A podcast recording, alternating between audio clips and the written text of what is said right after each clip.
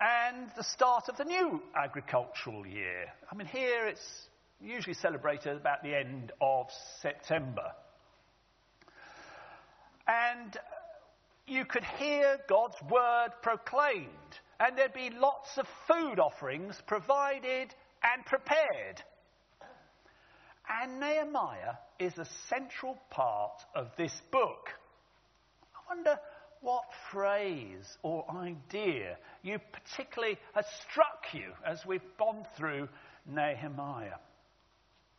For me, it's the great phrase from Nehemiah 2 the gracious hand of our God is upon us.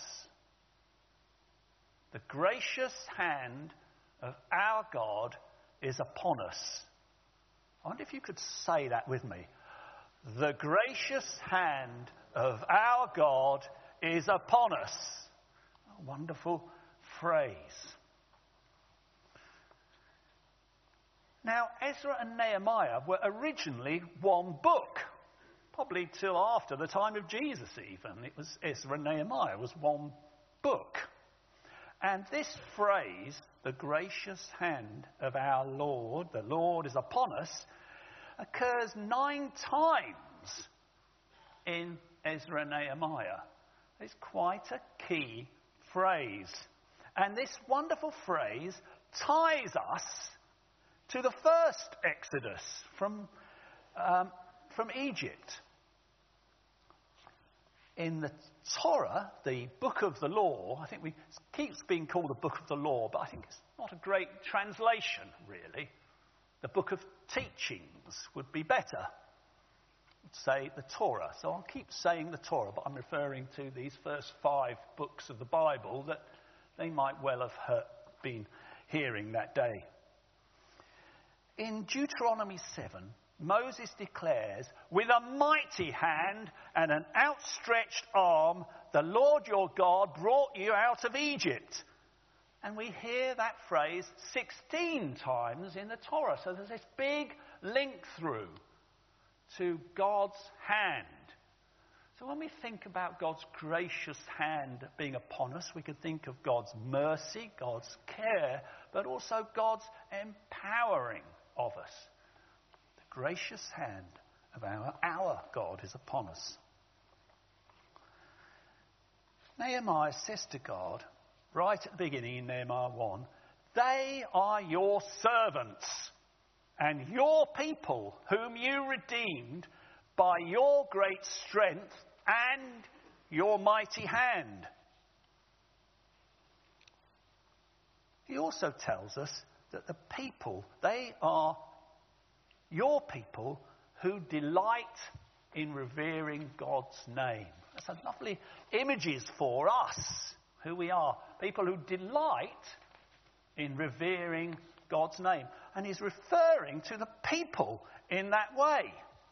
Now, we've heard about, of course, the rebuilding of the walls of Jerusalem, but actually, the main task was that was important, but the main task is the rebuilding, the revitalizing, the renewal of God's people around the Word of God. And here we are in 445 BC. And it's 94 years since King Cyrus declared that they could go back. It's a bit like for us thinking about something being declared in 1930. Quite a long time ago. But nevertheless, that's been declared. And at that time, um, when it was originally declared, 42,000 Israelites go back with Zerubbabel. Then, 13 years before Nehemiah, Ezra also made this thousand mile journey. God's mighty hand had moved Pharaoh in Egypt in the first Exodus.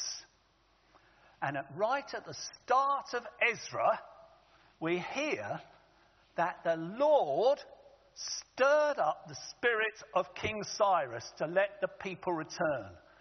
God is central in this book. And here we see him right at the beginning. God acts, God stirs up King Cyrus He is central and active in this book of Ezra Nehemiah.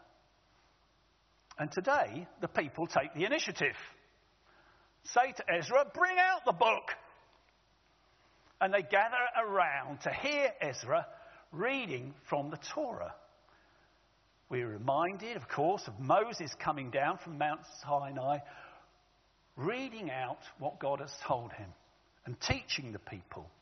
Here they gather around Ezra. And I want to think today about all the people of God, all the Word of God, and all the joy of God. So, first, all the people of God. Now, I, I wondered if anybody was counting all the alls as we went through. Did you notice? I kind of got them in white. You perhaps. There's at least 13 alls in Nehemiah 8. It's really important. Now, they don't have the gathering at the temple because that would have been restricted. Not everybody could have gone. So they hold it in the town square by the Water Gate. Because there, the whole people, men, women, and children, can all be there. It's not just a privileged few. There's a Greek historian who wrote at the same time as Nehemiah who says it's the people, not the wall, that make a city. So it's that people. Walls, of course, are important, but it is the people. All the people that are important. All the people matter. I can remember once um, at a church we were at, and we're going to have an important lunch, great big lunch. And we kept saying to everybody, week after week, all are welcome. And after this uh, great event, which went well, I, I, met somebody the following week who uh, hadn't been there. And I said, I'm very sorry that you've not been able to be there. It was great. And he said, Well, I didn't think the all included me. It's funny that, isn't it? Often we can think, here, all of us, all are included. So this is one of these alls where we're all included, no matter how you feel. Got a pretty strange bunch of people, some of which, some of our, most of whom have had quite a difficult time. The parents have had a difficult time. All of us are included as we delight in revering God's name.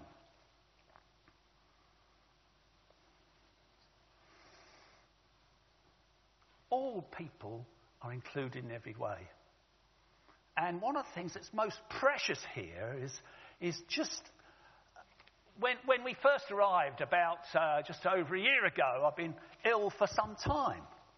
And uh, it was lovely to be, you kind of always got this from everybody this big hug, this greeting from the people with the holy water spray at the front door to the coffees and teas, the people on the sound desk, everybody would, there was that sense of all coming. So I think that's important. Whatever you do, even if it's doing the gardening or, or whatever, it's important to, to know that that has a big effect.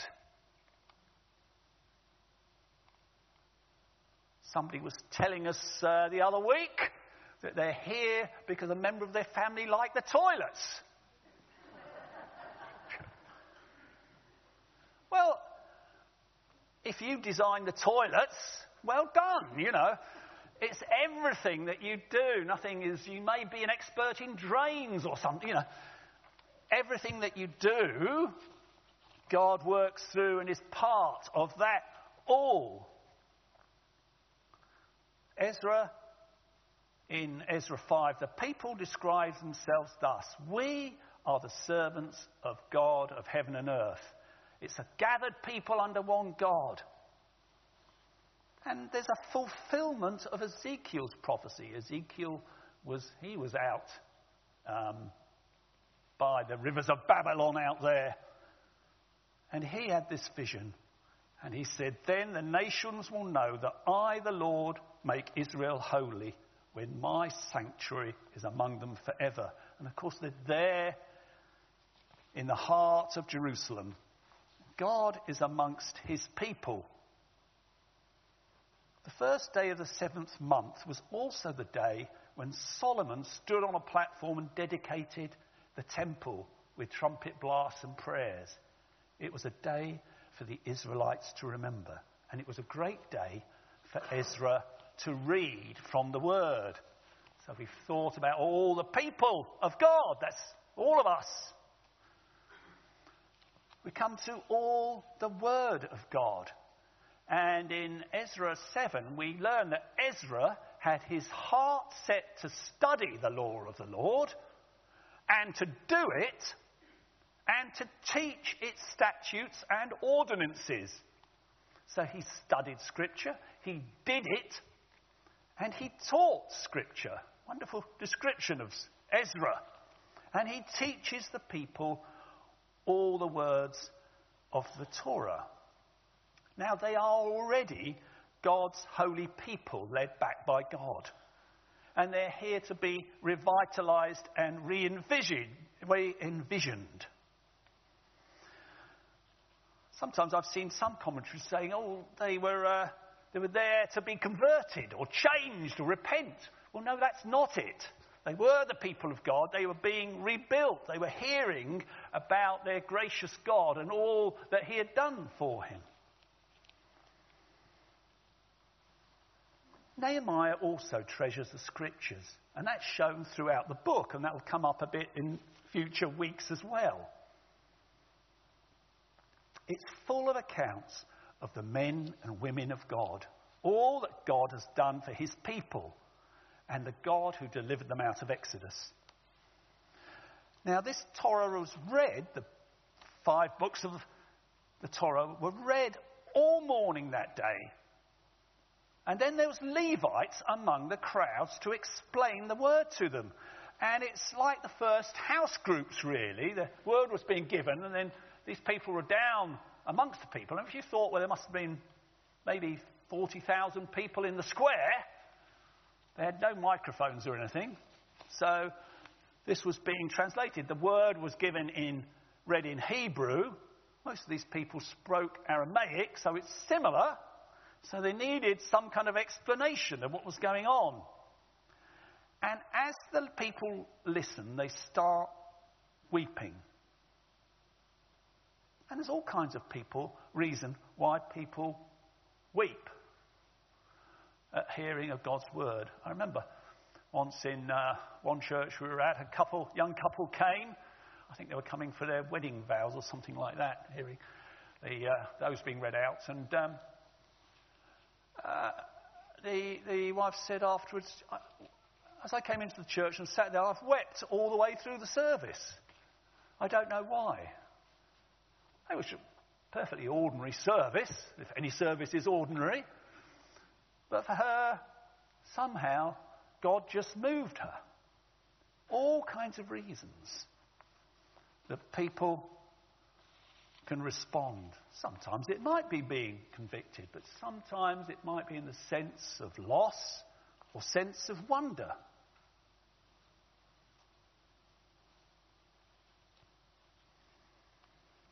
people are reminded of the grace, the works, and wonders of their God and his great love for them. They would have heard about how far they had fallen. And they are told, Do not grieve on this day.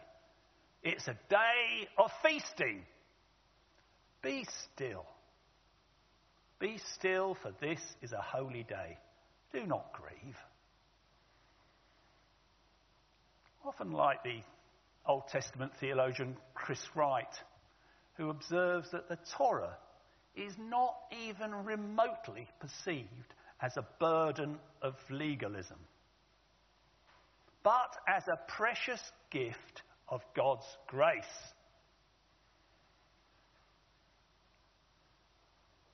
God's word is a focus of gratitude and joy as was the gift of God's presence in the new temple. Or the gifts of his protection over the city. Now, there were food offerings that day as well. There'd been the end of the harvest. And there's a feast of choice food and sweet drinks.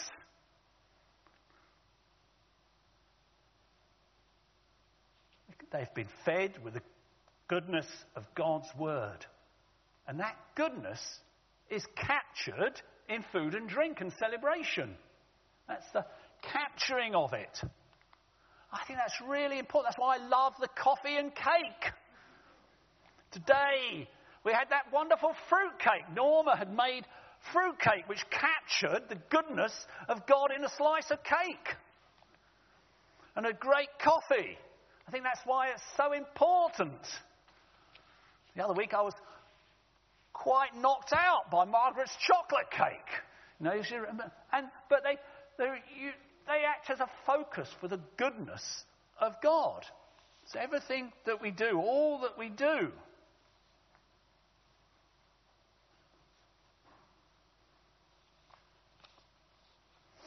we, were, we met up with a young lady this week who, uh, a young lady, three little children who we'd known. And she suddenly said, Oh, I've just been on a bishop's mission course to do the pastoral. I thought, How on earth did she do that? She's got a job, her husband's got a job, three children, and she it was, it was incredible that this young lady was so, she was doing she, what she could as part of wanting to be God's presence. I, I, certainly remember she came along to an Alpha course that we did. I thought, oh, good, she's coming. She got to the front door on the first, you know, for the first meeting and said, oh, I've just been overcome by the Holy Spirit. And I thought, well, that happens on week four or five. That's not supposed to happen. anyway. So we had the first day, this great feasting, this great celebration. And the next day, the teaching continues of the leaders. Ezra takes the leaders and then teaches them all the word for their families to take away. They're hearing everything of God's word. But then we think we've thought about the hearing God's word, and we come on to all the joy of the Lord in that celebration all the people are told to go away and enjoy the good food. But they're also told to take some to those who have none. They say, The joy of the Lord is your strength. Now, I don't know if you've looked at the parish magazine, but uh, St. Mary's verse for the year is from Philippians 4 Rejoice in the Lord always. Again, I say, rejoice. And that goes the verse they quote goes up to, and the peace of God will guard your hearts and your minds in Christ Jesus. I think that's what's so important. That's part of the joy of the Lord is your strength. God guarding our hearts and minds. Sorry, I'm not turning around to see you. I kind of, uh, anyway, I'm not forgetting about you. You're included in this. All, actually, the musicians do get um, included in um, verse uh, Nehemiah 7 the musicians are particularly named that they must be there. All the people, all the joy. Worship group help us as an expression of that joy. All the people went away and they are asked to take portions of food to those who have none. I think that's wonderful. Right, here we are at the centre of the worship, the celebration the salvation of God's people and take food to those who have none. So it was important to hear at the beginning about the church giving to the, the people of Syria and Turkey. And the, you know, it's part of, right at the heart of our worship, is this concern, this justice. Give to those who have none. And they went and took the food and they celebrated with great joy because they now understood the words that had been made known to them. they also found this passage in the law commanded through Moses. They had to go and live in temporary shelters during the festival, um, three weeks after the beginning, in Booth, the festival of booths. They went out throughout their towns, and wherever they were, they celebrated. They made little shelters, and they celebrated. The whole company that had returned from exile, they built these temporary booths and lived in them. And from the days of Joshua son of Nun until that day, they had not celebrated like that. And their joy was great, it says. All the people, having heard all the word of God, celebrated with all the joy of God. They're led into that joy of God, our God. The gracious hand of our God is upon us all. Want you to think about that. You might find it helpful for a minute to think about God's hand resting upon you. Might be a hand of grace, of compassion, of encouragement. It's just picture God's hand upon you in your thoughts for a moment.